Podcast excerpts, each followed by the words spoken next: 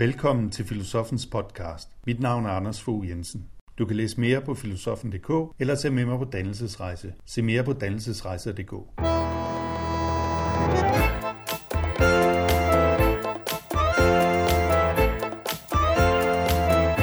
Denne sæson handler om samtidsdiagnose, om den tid, vi lever i. I dette afsnit taler vi om åndens tab, om den åndssvage tid, vi lever i, og om dannelse som modgift. Er folkekirken virkelig den eneste skanse mod åndens tab, eller findes der gode alternativer? Det er fra P1 eftermiddag den 21. september 2016. Rigtig god fornøjelse.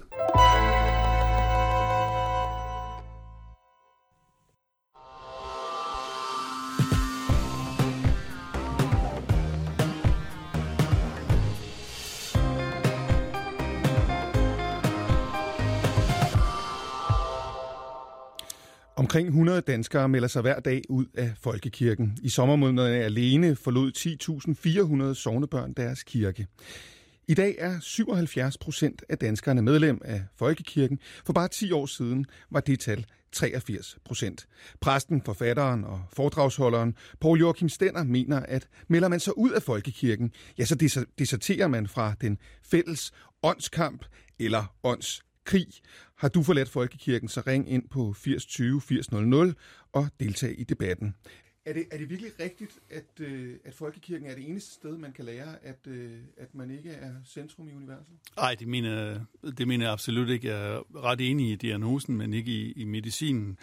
Øhm, jeg mener steder som øh, højskolen, Folkeuniversitetet, øh, øh, bibliotekerne og museerne, der måske også er ved at svigte deres opgave lidt, men der er jo mange steder i litteraturen, at man kan se, at man er en del af noget større. At være del af noget større er også at forstå, at man er lide, liden eller lille i forhold til historien, i forhold til naturen, i forhold til litteraturen, at, at man ikke er verdens centrum, det er jeg helt enig i. Så jeg synes, der er mange andre øh, steder at gå hen, men det er rigtigt nok, at de, de, de er ved at svigte deres opgave som øh, dannelsesanstalter. Ja, lad os lige, lad os lige, øh, lad os lige blive ved, ved Folkekirken, så lover jeg, ja. at vi kommer ind på, ja. øh, på kunsten og kulturen og litteraturen. Øh, øh Anders Fogh Jensen, du markerede lige før. Ja, det, jeg vil bare jeg selvfølgelig reagere på, øh, der bliver sagt så meget frøvl i det her studie lige nu, at man ikke kan filosofere efter Auschwitz, at, at, øh, at nogle poeter og psykoanalytikere har sans for, sans for, at der er mere end det, der møder øjet, fordi de er kristne.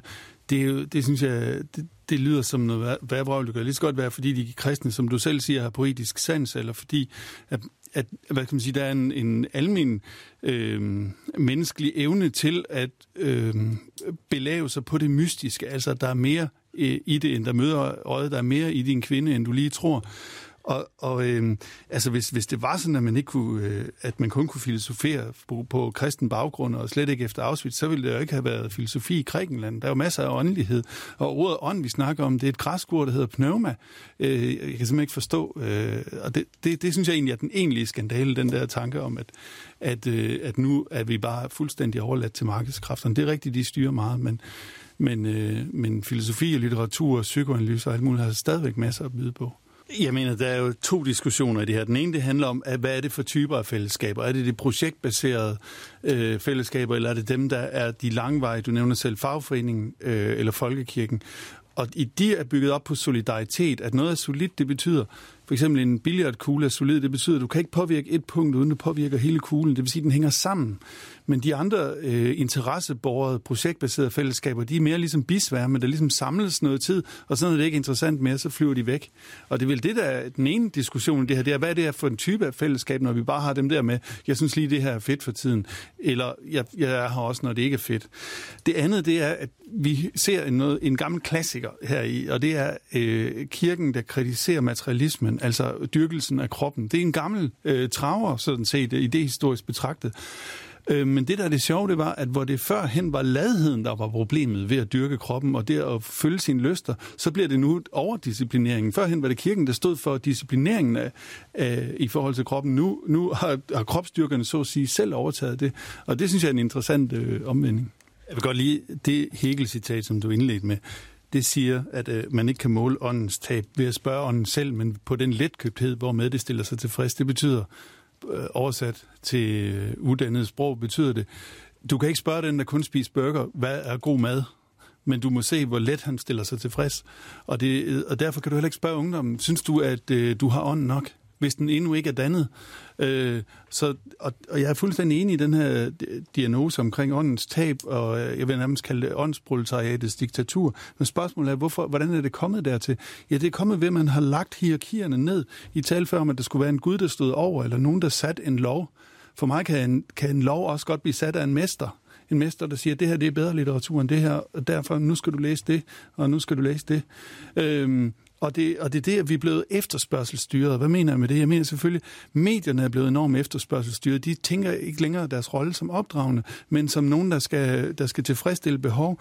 Og pædagogikken, øh, altså læringen er ved at smadre pædagogikken i den forstand, at det handler om, hvad, hvad, hvad folk selv synes, i stedet for at lære øh, noget. Og der skal vi altså have nogle hierarkier tilbage. Øh, og det tror jeg, det er derfor, at, at åndstabet er kommet.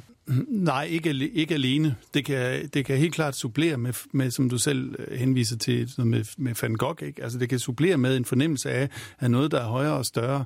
Så jeg, det mener jeg, at, at de andre institutioner, ja, nu det, øh, altså højskolen, øh, Folkeuniversitetet, museerne, øh, bibliotekerne for den sags skyld. Det er rigtigt, at kirken har efterhånden et unikt rum, hvor der er stille, og hvor der er højt til loftet, og hvor der bruges svære ord. Men det kræver også, at de andre institutioner igen begynder at bruge svære ord og laver stille rum øh, og, og taler på en anden måde. Jeg vil sige, det som det handler om, det er ikke kun at give folk kirken, det, det handler om at give dem jøderne, kristendommen og grækerne. Hvad mener jeg med det? Det handler om at give dem loven, Altså at sige, at der er noget, der er bedre end andet. Det handler om at give den kærligheden, og det handler om at give den værkerne.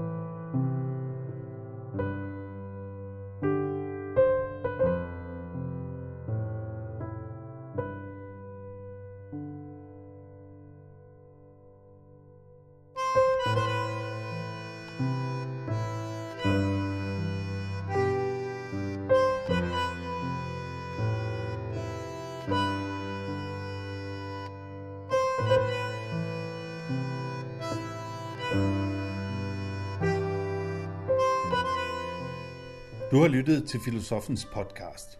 Se mere på min hjemmeside filosofen.dk og tag med mig på dannelsesrejse. Se dannelsesrejser.dk. Mit navn er Anders Fogh Jensen. Tak fordi du lyttede med.